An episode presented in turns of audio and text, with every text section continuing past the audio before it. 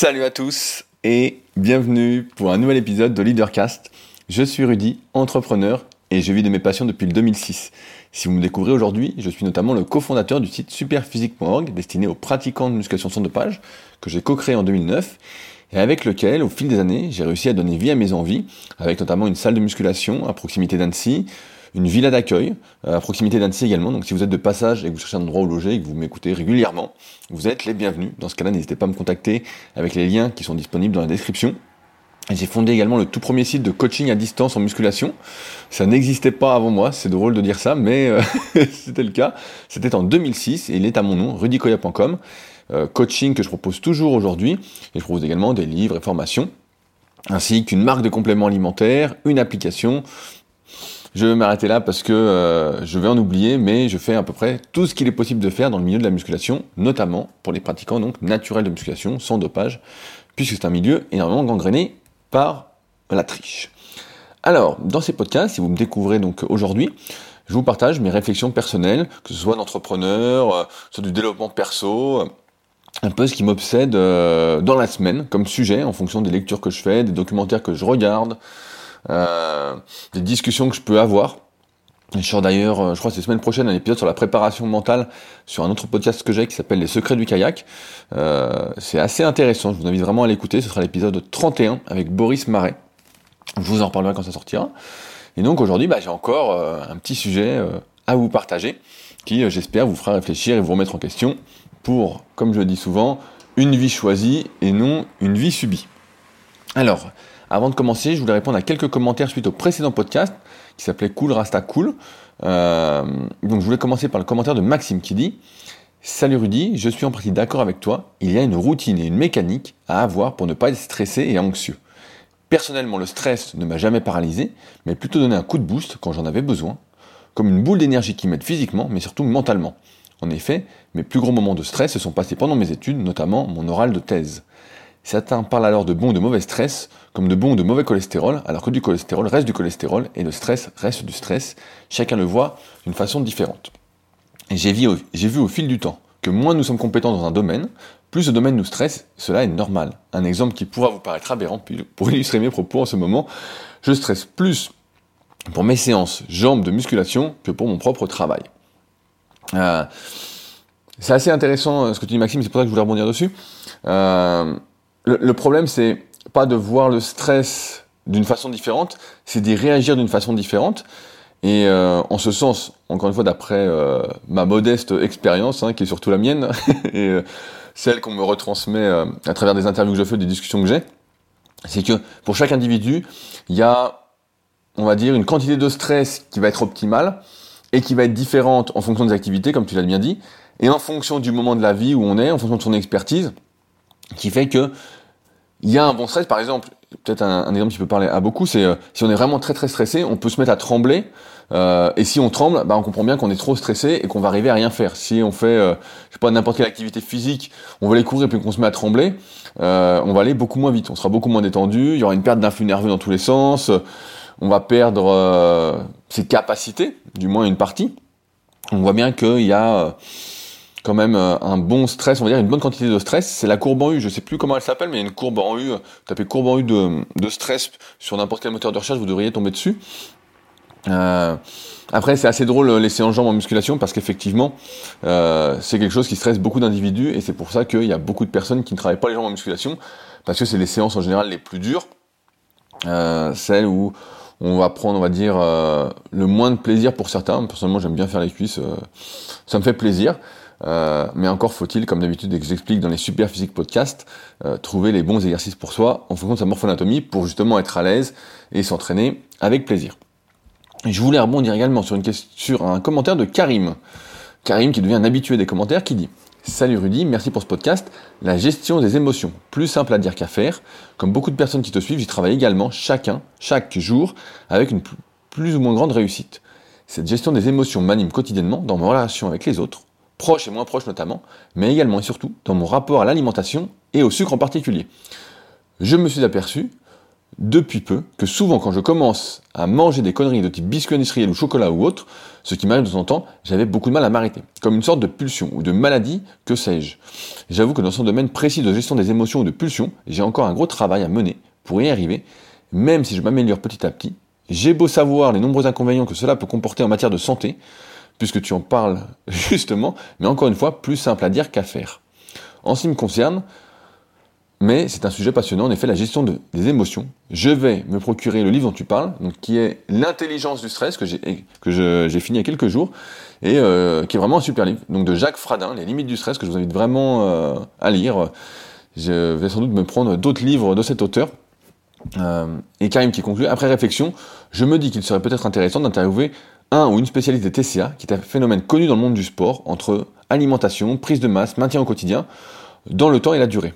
Avec une question qui revient régulièrement de mon côté, à savoir, mais tu ne vas pas poser tes aliments toute ta vie. Malgré les explications argumentées, rien n'y fait. Mais la question n'est pas pour autant dénuée de sens. Euh, alors c'est une question qui est un peu plus typée musculation, mais je vais quand même y répondre. Il y a deux points qui me semblent importants. Le premier, c'est que euh, quand on fait de la musculation, en règle générale, au bout d'un moment, on s'intéresse à ce qu'on mange, à son alimentation. Et donc, euh, on commence à manger de plus en plus sainement. Bon, ça, bah, c'est plutôt bien. Et on commence à comprendre que plus on, met un cadre, c'est-à-dire dans le sens où on va peser ce qu'on mange, plus on va avoir d'impact de, comment on peut dire, de contrôle sur son évolution physique. Donc on sait, par exemple, je vais dire une connerie, mais si on mange 100 grammes de riz, voilà, c'est vraiment extrapolé, mais 100 grammes de riz, voilà, ça va correspondre à telle énergie, je vais être bien, alors en dehors d'un jour de méforme, on a mal dormi ou autre, euh, mais voilà, ça va correspondre à une certaine forme physique. Si je mange 120, bah, je vais peut-être grossir, si je mange 80, je vais peut-être maigrir. Voilà, c'est simplifié. Et donc, forcément, quand on rentre dans ce petit jeu-là, eh ben, euh, on comprend comment ça fonctionne. Après, ce qui se passe, c'est que souvent, au début, quand on se met à s'intéresser à l'alimentation en musculation, on voit l'alimentation un peu avec des œillères, on se dit qu'il y a euh, les meilleurs aliments, on voit pas mal de mecs euh, sur internet qui vont dire qu'ils mangent euh, du riz blanc avec de la viande blanche, avec des brocolis. je me souviens quand j'avais été aux États-Unis en 2010 ou 2011, je crois c'est 2011 quand j'étais à, à, Los Angeles.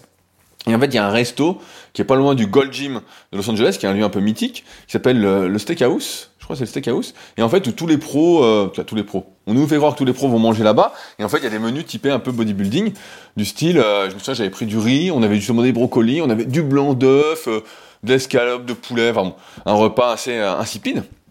Et c'est vrai qu'au début, on peut penser, avec la propagande qu'il y avait dans les magazines, du moins à mon époque, aujourd'hui, je sais même pas s'il reste un seul magazine, que en fait, voilà, c'est ça l'alimentation pour s'enformer physiquement. Et évidemment, quand on fait ce type d'alimentation que j'ai fait moi aussi, on est frustré de son alimentation, on a des pulsions, on a des choses qui passent pas, on se dit... Euh, et donc tout comme Karim, quand j'avais 18-19 ans, même 20 ans, bah, ça m'arrivait d'avoir des pulsions de manger euh, un paquet de gâteaux comme ça et puis d'en manger peut-être même un deuxième. Je me souviens que le samedi soir, c'était euh, des fois deux pizzas et un litre de glace, ça, passait tout seul, parce que j'étais frustré de mon alimentation qui était qui ne correspondait pas, pour commencer, à mes goûts. Au niveau des quantités, ça avait l'air d'aller, mais il y avait des aliments, des goûts en tout cas, que je ne retrouvais pas la semaine et où j'avais besoin. Et j'avais mis le point dessus qui était en fait moi j'adorais le fromage à l'époque. Aujourd'hui bah, beaucoup moins. Mais j'adorais ça. Et donc euh, quand j'en mangeais pas bah, la semaine j'attendais j'attendais et je voulais manger euh, du, du, fromage. Et pareil pour comme c'était des pizzas souvent c'était ça. Mais après j'ai introduit progressivement donc un peu de fromage dans mon alimentation et un peu de pain. Tous les soirs je me faisais un morceau de pain euh, je me à l'époque c'était le pain euh, qu'on retrouvait à Carrefour les petits pains bio qui faisaient 100 grammes que je mettais euh, au four et euh, j'étais bien content, il était bien bon. et donc après, j'avais plus envie de tout ça. Donc je pense que l'une des erreurs que beaucoup font en alimentation, je dirais un peu du podcast, mais ça peut peut-être vous servir pour ceux qui font pas de muscu, c'est que il faut d'abord manger en fonction de ses goûts. Certes, tout ce qui est industriel, on va dire qu'il faut l'éviter de prime abord, mais si c'est un goût qui vous est, on va dire, vraiment important, eh ben, il faut en mettre un petit peu dans notre alimentation, surtout au début, parce qu'on passe par différentes étapes, comme vous le savez, on évolue euh, régulièrement. Et donc moi, ça, consistait euh, en rajoutant du pain et du fromage. Et donc pour Karim, bah, tu vois, je peux te donner un conseil, c'est pas compliqué. S'il y a des biscuits que t'aimes bien, du chocolat que t'aimes bien, eh ben n'hésite pas à en mettre dans l'alimentation. Certes, c'est pas la diète idéale, en théorie, mais ce sera la diète idéale, l'alimentation idéale pour toi. Voilà, ça c'est un point euh, qui me semble hyper important. Moi j'ai plein d'élèves euh, qui mangent deux carrés de chocolat, moi j'en mange trois par jour, donc tu vois, euh, j'adore les fixes séchés, donc j'en ai dans mon alimentation aussi. Euh, si t'aimes, je sais pas, les cookies, moi j'adorais les cookies quand j'étais gamin, euh, bah tu peux rajouter euh, un ou deux cookies dans ta journée, voilà. Le tout, c'est d'avoir un juste équilibre et de pas avoir ce sentiment de frustration, de pulsion, parce qu'effectivement, dans ce cas-là, bah, tu as des troubles du comportement alimentaire, mais parce que tu as exclu des aliments qui, en fait, pour toi, te sont essentiels euh, et que tu n'as plus. D'ailleurs, à ce sujet, bah, hier, j'ai modifié, j'ai travaillé un petit peu sur mon article, les meilleurs aliments en musculation. Donc euh, vous pouvez le lire si ça vous intéresse sur rudicoya.com. Il est tout en bas du site, euh, sachant que je l'ai modifié lundi pour ajouter quelques petits trucs. Mais ouais, c'est le premier point. Une bonne alimentation, ça doit tenir compte de tes goûts. Et grâce à ça, tu vas éviter tout ce qui est un peu trouble du comportement alimentaire qui arrive parce que tu es frustré. A priori, tu manques de certains goûts. Donc ça peut être une partie d'explication, je vais pas aller plus loin là-dessus. bon, ensuite, sur le deuxième point, mais tu ne vas pas poser tes aliments toute ta vie quand même. J'ai envie de te dire qu'aujourd'hui, le vrai problème, c'est qu'on est complètement déconnecté de notre faim. On est complètement déconnecté de nos sensations, j'en parle régulièrement, de soi. Et donc, on ne sait plus quand est-ce qu'on a vraiment faim, si c'est pas juste la gourmandise. Euh, on n'arrive plus trop à savoir. Et donc, en ce sens, moi, ça me semble, tant qu'on n'est pas reconnecté vraiment à soi-même, et je sais pas si on peut y arriver, de peser au moins les quantités, on va dire, de féculents, de céréales, de légumineuses qu'on consomme, puisque c'est ça qui va faire, on va dire, euh, que tu prends du gras, que tu perds du gras, etc.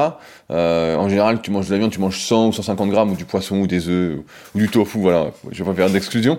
Mais voilà, ça c'est marqué sur le paquet, tu vois à peu près, t'es pas à 20-30 grammes près, c'est pas si calorique que ça. Euh, au niveau des lipides, bah voilà, on sait à peu près ce qu'il faut faire. Euh, un peu d'huile végétale, notamment qui contient des oméga 3, même si c'est des oméga 3 végétaux, euh, du poisson gras, vive le macro et les sardines, des œufs, des œufs entiers, et puis le gras qui est un peu partout, voilà, par exemple dans tes gâteaux si tu en rajoutes un ou deux par jour, ou dans le chocolat, et après ça joue sur les quantités de glucides. Donc après, moi ça me paraît pas très contraignant, mais ça fait, fait peut-être 15 ans, plus de 15 ans que je pèse mes féculents, mais moi ça me gêne pas spécialement, et je vois pas ce qu'il y a de gênant, sachant que comme je disais tout à l'heure, en fait c'est que tu as un contrôle sur toi, et c'est vrai que sans ça, on a tous une nature on va dire, un peu différente. Et je sais que si je faisais pas ce que je mangeais, bah, je mangerais beaucoup moins, entre guillemets, que euh, ce que je devrais manger pour me maintenir. En tout cas, pour être en forme. Et donc, bah, je maigrirais. Et, et toi, peut-être, Karim, que tu mangerais plus que prévu, etc. Et je pense que c'est parce que, comme on est complètement déconnecté, tu as plein de personnes qui mangent, d'une part, euh, en dehors de leur faim. Euh, il y a un conseil qu'on donne souvent pour être en bonne santé qui est de manger à 80% de sa faim, de partir de, de s'arrêter de manger quand il reste 20% de place dans son estomac euh, à condition de ne pas avoir l'estomac déjà euh, très détendu, parce qu'on a trop mangé auparavant. Euh, et euh, d'autre part, bah, c'est aussi de manger, on va dire. Euh, j'ai perdu, perdu mon fil conducteur, bah voilà, ça m'arrive. j'ai perdu mon fil conducteur. Mais donc de manger un peu moins que ses besoins. Et d'autre part, ouais, je pense que peser, peser ce qu'on mange, je pense que c'est une bonne première étape pour se rendre compte de ce qu'on fait. Parce que parfois, on peut avoir l'impression, moi j'ai beaucoup de jeunes qui me suivent et qui me disent, pour le côté muscu, ils me disent oui, je mange comme un fou, je grossis pas. Et puis quand je vois ce qu'ils mangent, en fait, je dis bah tu manges rien. Ils pèsent 100 grammes de, riz par exemple avant cuisson, et tu vas voir, ils me disent ah ouais, bah là ça fait beaucoup. Mais je dis voilà, je dis si tu manges déjà trois fois ça par jour, euh, bah, ça va, ça va changer quelque chose. Mais euh, donc ouais, après, euh, tu vas pas poser tout ce que tu manges toute ta vie, ce que tu manges toute ta vie, je sais pas, moi ça me paraît ça me paraît difficile aujourd'hui dans ce monde quand même de se reconnecter complètement à soi-même, sachant qu'on est dépendant euh, d'un système, d'une société, et qu'on n'est pas vraiment euh, libre. Et d'ailleurs, bon, c'est un autre débat là-dessus en ce moment. Mais euh, donc ouais, moi ça me gêne pas. Ça fait 15 ans que je pèse mes féculents et ça me fait plaisir. Et ça peut, ça peut m'arriver de ne pas peser. Voilà, effectivement, si on est invité quelque part, si on va au resto ou autre. Mais sinon, voilà. Après, faut peut-être pas être hyper rigoureux. Certains diront qu'ils arrivent à voir à l'œil à quoi ça correspond. Euh, j'ai envie de dire qu'en fonction de la quantité d'eau que tu mets pour tes céréales, tes légumineuses ou tes féculents, et ben ça gonfle plus ou moins en fonction de la durée de cuisson aussi, et donc tu n'arrives plus à savoir euh, ce qu'il en est, comme ce matin où j'ai trop fait cuire mon riz parce que je regardais les Jeux Olympiques et notamment la médaille d'or française euh, à l'aviron. Donc voilà, Karim, quelques pistes pour toi pour que tu puisses avancer. Avant de lire le dernier commentaire qui va servir de point d'entrée pour le sujet du jour, je voulais avant d'oublier, remercier tous les patriotes qui soutiennent cet épisode et notamment Leadercast dans son intégralité. Euh, merci à tous. Donc c'est sur patreon.com sur Leadercast. C'est en lien dans euh, la description pour ceux qui s'intéressent d'aller voir. J'ai comme d'habitude mon petit café dans ma tasse Dragon Ball Z euh, qui euh, m'a servi euh, d'introduction, d'échauffement pour ce podcast. également, pour ceux qui me découvrent peut-être aujourd'hui, je rappelle que j'ai réalisé une formation gratuite, qui est le premier lien dans la description, où je recense, on va dire, mes conseils afin d'entreprendre, si vous avez des idées de projet, si vous souhaitez peut-être changer de vie, savoir si votre idée a de l'avenir ou autre. C'est euh, assez long, ben, j'ai essayé d'être le plus exhaustif possible, donc euh, je vous invite vraiment à la suivre, c'est gratuit, euh, je ne pousse pas à l'achat de rien du tout. Et à ceux qui voudraient vraiment aller plus loin, je rappelle qu'il y a mon livre The Leader Project pour sur ma vision de comment vivre de sa passion comment être heureux, on va dire, de travailler. et ça commence par se raconter une belle histoire et trouver une mission qui nous anime. Alors, euh, on va commencer avec la question de Miva, et c'est marrant parce que ça résonne avec pas mal de choses euh, que j'ai vues ou entendues cette semaine, qui dit Bonjour Rudy, je viens de découvrir ton podcast que je trouve très inspirant. Bah voilà, merci. Euh, autant dans le sport que dans la vie au quotidien. Sur ce sujet qui est la gestion des émotions pour limiter le stress, je me demande cependant comment nous pouvons être dans la rationalisation tout en vivant l'instant présent. Les émotions ne sont-elles pas un moteur de dépassement de soi peut-être que pour peut-être seulement que pour les positives alors. Donc la semaine dernière, on parlait de la gestion des émotions, euh, de la rationalisation de ces émotions dans le cas où on stresse trop par rapport à ce qu'on souhaite faire. Euh, je reprends l'exemple du kayak, qui moi j'en fais beaucoup. Euh, si je stresse trop, je suis paralysé sur mon kayak et je ne peux plus euh, faire de kayak, je sais plus si comment faut rentrer la pagaie, euh, voilà, je suis paralysé. Par contre, si j'arrive à gérer mon stress, à rationaliser un petit peu, je suis dans la bonne courbe de stress et donc je suis bien. On en revient à ce juste équilibre. Euh, et cette semaine, en plus, bah, pour continuer là-dessus, j'avais conseillé il y a 2-3 semaines le documentaire Dans la tête des champions, que Boris, justement, l'épisode 31 du Secret du Kayak, m'avait conseillé. et donc, sur la tribu Super que j'avais conseillé, il y a Lucien qui l'a regardé, qui me dit Ah, mais c'est hyper intéressant, parce qu'à un moment, ils expliquent que les sportifs de haut niveau euh, sentent beaucoup moins la douleur, euh, sont, euh, ont une meilleure résistance à la douleur. Alors nous, on a plein de sujets comme ça sur les forums super physiques, hein, qui sont d'ailleurs les derniers forums de muscu. Superphysique.org pour ceux qui voudraient aller voir. Et Lucien me dit, c'est super intéressant, ce serait intéressant de savoir voilà comment ils font, etc. Et bah en fait, euh, moi ça m'avait pas choqué dans le documentaire parce que c'est quelque chose que j'ai toujours trouvé euh, très naturel chez moi, dans le sens où bah, j'ai une histoire, euh, j'ai deux histoires pour expliquer ça. Donc la première plutôt romantique on va dire, qui est que quand on est vraiment archi motivé par ses objectifs, par ce qu'on est en train de faire, en fait, on ne pense plus à la douleur. La douleur n'existe pas. quand j'étais, je faisais de la force athlétique il y a maintenant plus de 15 ans aussi, que j'avais été champion de France, quand il y avait une barre lourde à faire, je me disais pas, oh là là, qu'est-ce qu'elle va être dure, etc. Je coupais toutes mes émotions, entre guillemets, tout mon stress, euh, ou qui pourrait me dire, ah, tu vas te faire mal, c'est dangereux, etc. Et je me disais, euh, je vais y arriver, je vais y arriver, je vais y arriver, je vais l'exploser, je vais l'exploser. Je pensais à tout ce qui m'énervait. Donc, tu vois, c'était une autre forme de stress, euh, m'y va. Et euh, j'arrachais le truc. Et euh, j'ai fait ça pendant des années, des années, des années. C'est ce qui m'a amené entre guillemets, on va dire, à mon meilleur niveau en termes de transformation physique et de force, de tout couper, tout couper, tout couper. Et en fait, on disait même dans le milieu de la musculation avec mes potes qui faisaient de la force à plus haut niveau, à pas peur, à pas mal, dans le sens où tu coupais toute appréhension, tu coupais tout, et tu allais, euh, tu te transcendais. Et un exercice où ça marchait très très bien, c'était le soulevé de terre, qui est un exercice, euh, j'ai envie de dire, euh, pour beaucoup, dont la performance dépend beaucoup de comment on utilise son système nerveux en fait, où chaque semaine, je me conditionnais avec de la visualisation dont on parlait il y a peut-être deux semaines, où j'ai pensé toute la semaine, et puis avec euh, voilà ce fait de se dépasser, d'y aller, etc. Et ben en fait, j'ai rajouté une répétition chaque semaine, jusqu'à un moment où, euh, bah, effectivement, comme on n'est pas quand même sans limite, les douleurs m'ont rappelé à l'ordre.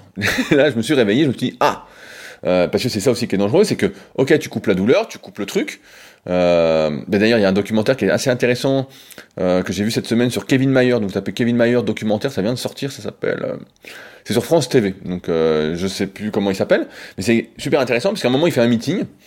Je crois c'est peut-être le championnat du monde à Doha ou bah, je, je suis pas trop au, courant des trucs, mais et on le voit. Et en fait, il se fait mal au tendon d'Achille. Euh, ensuite, il se fait mal au genou dans la compétition, etc. Et puis il y a le 110 mètres haies.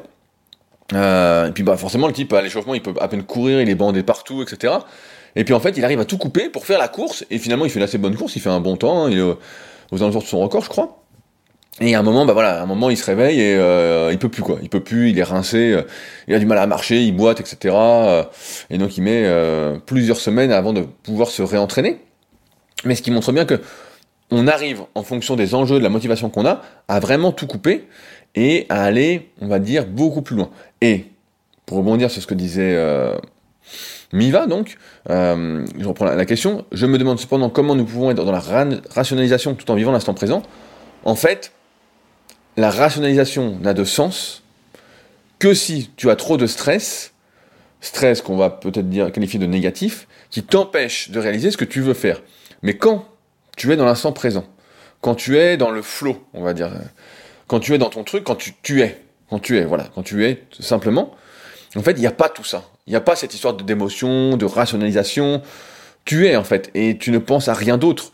Tu es en train de faire ton truc, tu es le soulevé de terre, tu es, euh, je sais pas, tu es en train d'écrire un article, tu es l'article. Tu vois, quand j'écris un article, je suis dedans. Quand je fais ce podcast, je suis dedans. Il n'y a rien qui va me perturber. Alors certes, j'entends plein de bruit autour, je sais pas, quelqu'un qui arrive, euh, voilà. Mais sinon, je suis dans l'instant présent, mais j'ai pas tout ça.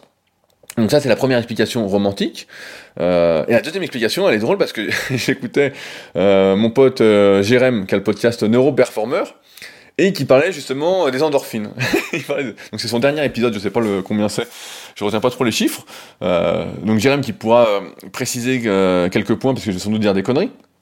Euh, et donc Jérém expliquait, il prend souvent un exemple d'un personnage de fiction, euh, Gmurf, qu'il a invité il y a, je sais plus là, c'était il y a 200 000 ans, et Gmurf, il se fait, euh, il se fait poignarder ou il se fait lancer une flèche sur lui, etc. dans la jambe, alors qu'il est poursuivi par une tribu ennemie. Donc il court, il court, et puis paf, il se reçoit une lance, et bah là forcément il se reçoit une lance, on pourrait dire, bah le type, euh, putain, il a la jambe transpercée, il peut plus courir, il peut plus se barrer, quoi. Tu sais, il est rincé. Et en fait, là, sous l'influence des endorphines, parce qu'il joue sa vie, le type, vraiment il joue sa vie, et ben en fait il va rien sentir, il va continuer à courir et réussir à s'échapper. Et après, malheureusement à froid, ah, ah là c'est euh, là, bah là, malheureusement il n'y avait pas de morphine à l'époque, il n'y avait rien d'autre, donc là, euh, bah, bonjour euh, mais euh, et ça c'est un deuxième point, c'est que quand tu es dans l'effort, tu es dans ton instant présent, tu as des endorphines qu'on peut apparenter à des hormones en fonction des spécialistes, qui vont entre guillemets, masquer tout ce qu'il y a autour.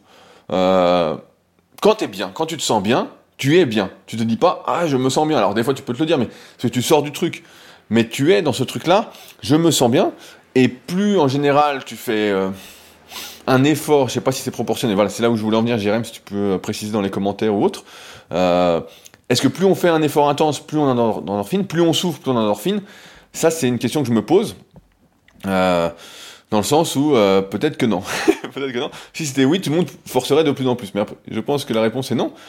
Mais, euh, mais c'est hyper intéressant. Donc en fait, le but de tout ça, quand je dis il faut rationaliser les émotions, j'en parlais la semaine dernière, c'est en fait il faut être dans l'instant présent. Quand tu es dans ton instant présent, quand tu es dans ton flow, tu es. Et quand tu es, il n'y a rien d'autre qui existe. Notre problème à nous, c'est qu'on essaye de se projeter, de se dire, euh, tiens, bah, je ferai ça plus tard, ou je sais plus avec qui j'en parlais cette semaine, mais tiens, euh, je ferai ça plus, tiens, demain, je vais faire ci, aujourd'hui, je vais faire ça, euh, dans dix ans, je ferai ça, dans cinq ans, je ferai ça, j'aimerais faire ci, j'aimerais faire ça, euh, je souhaiterais faire ci. On est toujours dans la projection, en fait, et on n'est jamais dans l'instant présent.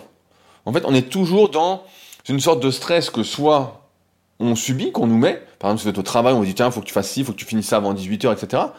Donc là, es, tu peux pas être dans l'instant présent, ça va être très très difficile ou de toi-même, tu te mets dans l'instant présent, tu te mets, je veux dire, pas dans l'instant présent, en te projetant. Moi, c'est un truc que j'ai beaucoup fait, me projeter, on va dire, dans l'avenir, euh, plutôt que de prendre, on va dire, euh, chaque journée pour ce qu'elle est, c'est-à-dire un nouveau moment, un nouveau moment de vie, je sais pas si on peut dire ça comme ça, une nouvelle chance, euh, une nouvelle chance, voilà, j'aime bien dire une nouvelle chance, d'être dans le flow et de vivre, entre guillemets, ma vie. Parce que pareil, aujourd'hui, je le dis souvent, mais il y a tout ce truc autour du regard des autres, de l'image sociale, de euh, qu'est-ce qu'on renvoie, qui on est, euh, euh, qu'est-ce que vont penser les autres, etc. Et ça, pareil, je pense que c'est une un stress en fait qui est qui n'est pas qui est souvent après tout dépend comment on gère la pression. Je sais pas si vous avez suivi. Il y a un très bon documentaire d'ailleurs, il y a deux choses. Un très bon documentaire sur Netflix sur Naomi Osaka, donc euh, je, suivais de loin, mais euh, je l'ai pas encore fini, mais c'est hyper intéressant. C'est la fille qui a fait une sorte de burn-out mental euh, à Roland Garros cette année, euh, et qui est, je crois, numéro un mondial. Hein. C'est la première japonaise qui a gagné un tournoi du Grand Chelem. Donc c'est assez intéressant le documentaire, il est assez bien tourné, etc. et là, on a vu je m'excuse, je vais pas dire son nom comme ça, j'aurais pas de conneries sur l'accent anglais.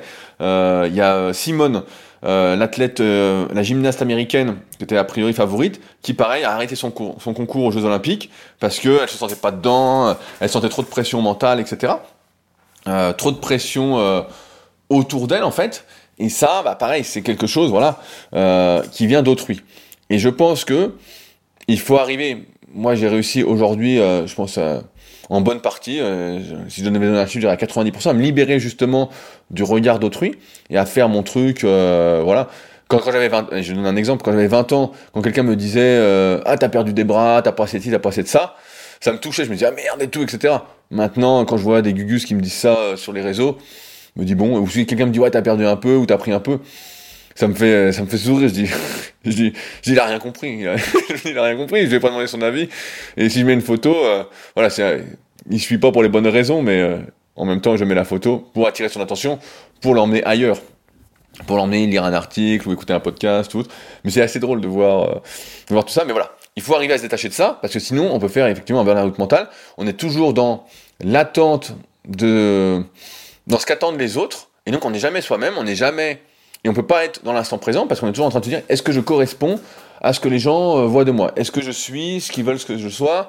Euh, Tu vois, c'est toujours l'exemple de la personne qui veut maigrir, qui est entourée que de personnes euh, en surpoids. Elle dit ah bah je vais maigrir, etc. Les autres disent non, maigris pas, surtout pas, t'es bien comme ça, t'es une bonne vivante ou t'es un bon vivant, super, continue, t'inquiète, ça va aller. Et, et là, bah souvent, ce qu'il faut faire, c'est couper, fuir cet entourage très très loin qui ensuite vous demandera comment vous avez fait, mais de façon qui n'est pas motivé pour le faire, parce qu'il y a d'autres problèmes qui sont euh, un peu plus importants.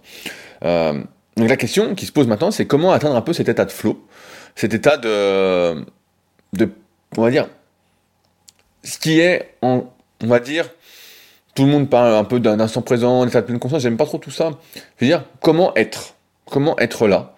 Euh, Alors pour ceux qui suivent Dragon Ball Z, j'espère qu'ils sont nombreux, euh, dans ceux qui m'écoutent, notamment euh, la suite Dragon Ball Super qui est euh, disponible à lire en manga sur le site Dragon Ball Super France, qui sort tous les 20 de chaque mois, et oui, et qui était passé aussi un peu dans la série, mais bon, là ça va un peu plus loin maintenant dans le manga. ils en sont à une nouvelle transformation. Euh, donc si vous avez suivi, je vous récapitule. Au début, euh, il y a des extraterrestres qui arrivent sur Terre, on ne sait pas que c'est un extraterrestre, il s'appelle Sangoku. Et le type, en fait, il vient d'une race de guerriers, etc. Et puis, il se en fait, en s'entraînant, il a des transformations, il devient de plus en plus fort. Il a le Kaioken, il a le Super Saiyan 1, Super Saiyan 2, Super Saiyan 3. Euh, ensuite, il a le Super Saiyan God. Donc le gars, ça n'arrête plus. Déjà, quand il était Super Saiyan 2, on se dit, oh putain, c'est incroyable. Déjà, le 1, on se disait, on croit que c'était la fin. Et puis là, avec Dragon Ball Super, ils ont été beaucoup plus loin, les transformations euh, ne s'arrêtent plus. Et justement, il y a une transformation qui reprend un peu cet état de flow qui s'appelle l'ultra instinct. Donc l'ultra instinct, qu'est-ce que c'est? C'est quand tu ne penses plus à rien et que tu es seulement. Et donc, euh, c'est pour ça que j'aime bien Dragon Ball Z parce qu'il y a quand même des trucs assez intéressants là-dedans. Même euh, voilà, si c'est euh, c'est un truc un peu à la base pour enfants et adolescents, mais il y a quand même des trucs assez intéressants où on voit là que Sangoku, pour maîtriser l'ultra instinct, qui est une technique, on va dire, euh, qui est pas une technique, qui est un état d'être des anges. Donc maintenant il y a des anges, hein, ça va très très loin pour ceux qui n'ont pas suivi. Mais voilà, que les anges maîtrisent en fait complètement, et notamment le, roi des anges, qui est l'ange des anges, on va dire, qui lui, le grand prêtre, voilà, il s'appelle le grand prêtre, qui lui maîtrise complètement euh, l'ultra instinct. Il est toujours dans un état de calme absolu, comme s'il était toujours euh, dans l'instant présent, toujours là en méditation, en étant conscient de tout ce qu'il y a autour de lui, en étant conscient de lui-même, etc. Euh, et donc Sangoku apprend ça, et effectivement, quand on voit qu'il n'arrive pas complètement à maîtriser ça, mais qu'il arrive par période, donc comme chacun, j'espère, qui euh, m'écoute aujourd'hui, à maîtriser cet ultra instinct, et donc à laisser son corps s'exprimer sans penser à rien. Euh, je sais pas si vous êtes déjà arrivé, je sais pas si vous faites du sport ou autre, ou mais ou si vous écrivez des articles, moi ça me le fait souvent quand j'écris des articles. Mais je commence voilà avec une idée, j'écris, j'écris, j'écris, et c'est comme si mes mains et mon cerveau se connectait et ça se fait tout seul et je n'ai plus besoin de réfléchir. Et là, Sangoku, il fait l'ultra instinct, ses mouvements partent tout seul. On arrive, les, ses adversaires n'arrivent plus à savoir euh, qu'est-ce qu'il va faire, qu'est-ce qu'il va pas faire. Il a plus de, de qui, comme on dit. Euh, et en fait, il laisse son corps agir et là, il l'est. Et il a plus ce truc de, euh, on va dire, d'ego, de, de réflexion, de rationalisation. Il est et il fait. Et à l'opposé, il y a euh, Vegeta, donc maintenant je vous spoil, désolé hein, pour ceux qui n'ont pas encore lu les chapitres. Vegeta qui lui, justement, ne peut pas arriver à faire l'Ultra Instinct, qui est le grand concurrent de Son Goku, mais également son ami, qui lui est un nerveux, et lui, forcément, il n'arrive pas à calmer ses émotions. Lui, il est nerveux, il est nerveux, il est nerveux, il est nerveux. Il n'en peut plus, mais lui, il a un truc, c'est la fierté. Lui, c'est la fierté. Et ce qu'il a, c'est que bah il peut pas maîtriser l'ultra instinct, c'est pas du tout son truc. Il essaye, mais il n'arrive pas à contrôler ses émotions, il n'arrive pas à être dans ce truc-là. Et donc lui, il apprend avec euh, un dieu de la destruction. Et oui, ça va très très loin. Euh, je vous fais un petit résumé de ce qui se passe en ce moment dans Dragon Ball. Mais euh, et donc Beerus lui apprend la technique de la destruction, qui est en fait le fait de s'énerver le plus possible, de vraiment s'énerver, s'énerver, s'énerver, parce que pour Vegeta, lui, sa courbe, on va dire, de stress ou d'énervement, c'est pareil, il y a une courbe d'énervement. Si on s'énerve trop, on n'arrive plus à être bien. Ben lui, plus il s'énerve, et plus il est fort, et là, il en est à avoir maîtrisé l'énergie de la destruction, à être un peu sans limite, euh, parce a réussi, entre guillemets, à euh, exploiter son potentiel, alors que son erreur, c'était, comme à chaque fois, comme on fait tous, de se comparer à son pote, qui son pote, lui, euh, marche d'une autre façon, d'une façon complètement différente, et où en fait, il essayait de copier l'autre, et puis il n'y arrivait pas, et puis là, finalement, il a trouvé un truc, et a priori, ça va enfin être le grand moment de Vegeta. Tout ça pour dire que notre but, en fait, notre but, je sais pas si on va dire ça comme ça, c'est de vivre chaque jour, et si possible, mais ça, voilà, c'est, euh, je veux dire, un idéal, chaque minute ou chaque moment euh, de sa journée ou sa vie dans l'instant présent, dans le flot, en étant là. Si on arrive à faire ça, et à chaque fois je conseille la même chose, c'est-à-dire le livre pour euh, bien comprendre, qui est vraiment bien, euh, qui est Le Guerrier Pacifique, et il y a un téléfilm du même nom qui était vachement bien, euh, donc je vous invite vraiment à le lire, de Dan Millman. et si on arrive à être là, il n'y a plus toutes ces questions d'émotion, de rationalisation, il n'y a plus rien de tout ça. Il y a je suis, je fais, je vois, j'entends, je vois, euh, et on en revient à ce que je répondais tout à l'heure à Karim, c'est qu'on est tellement déconnecté de soi aujourd'hui qu'en fait on est complètement paumé. Dès que on entend quelque chose, on se dit mais c'est quoi ce bruit? Euh, Nos yeux, beaucoup, il y a plein. De... Moi ça me fait sourire et pas sourire à la fois.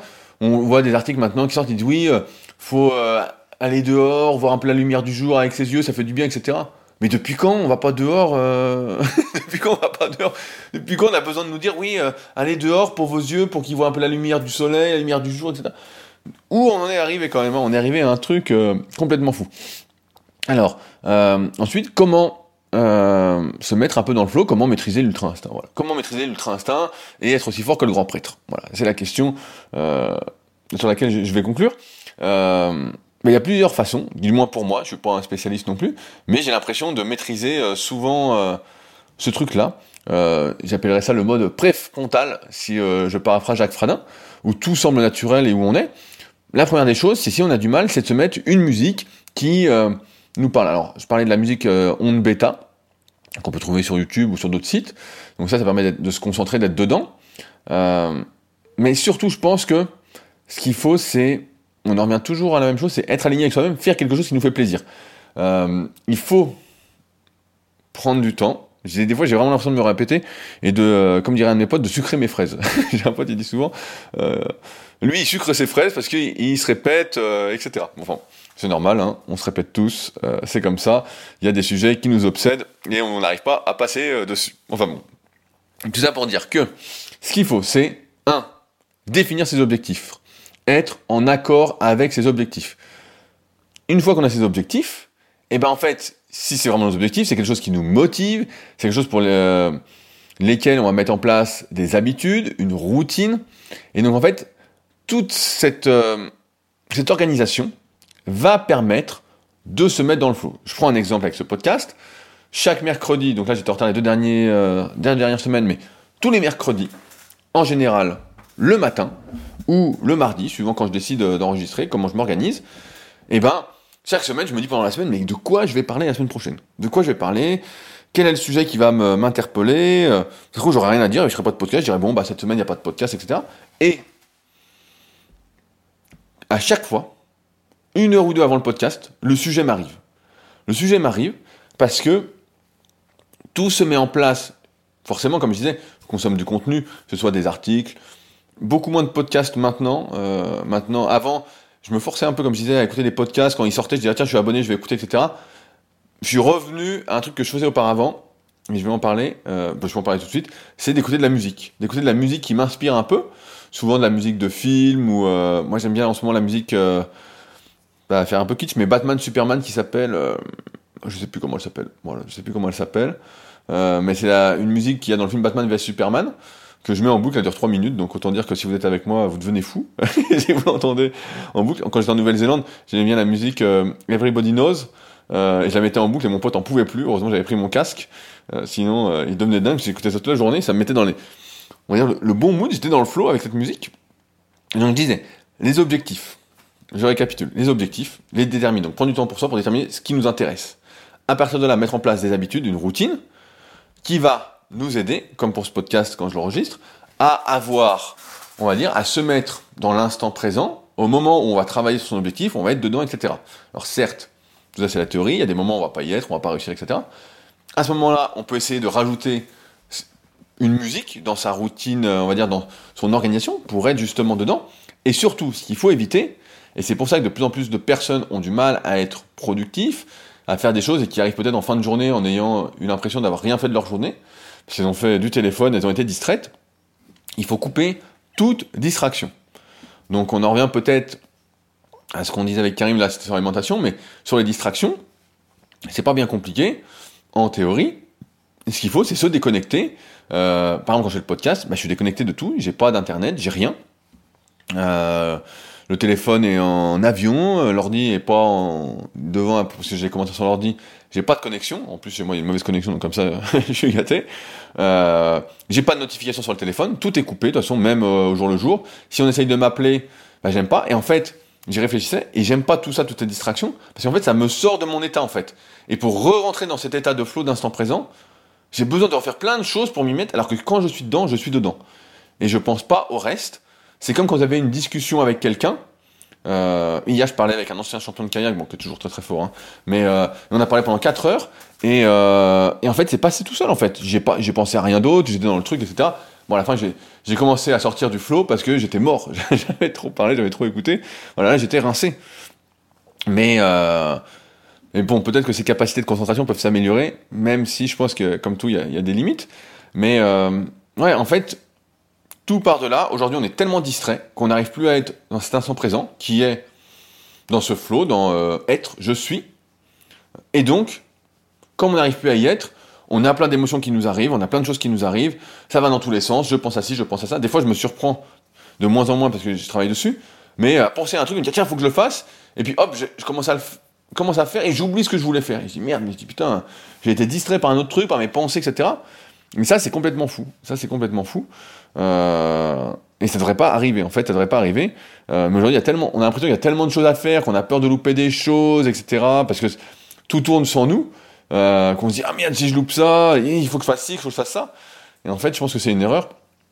La vie, c'est pas de faire un maximum, une vie pour moi heureuse, c'est pas de faire un maximum de choses.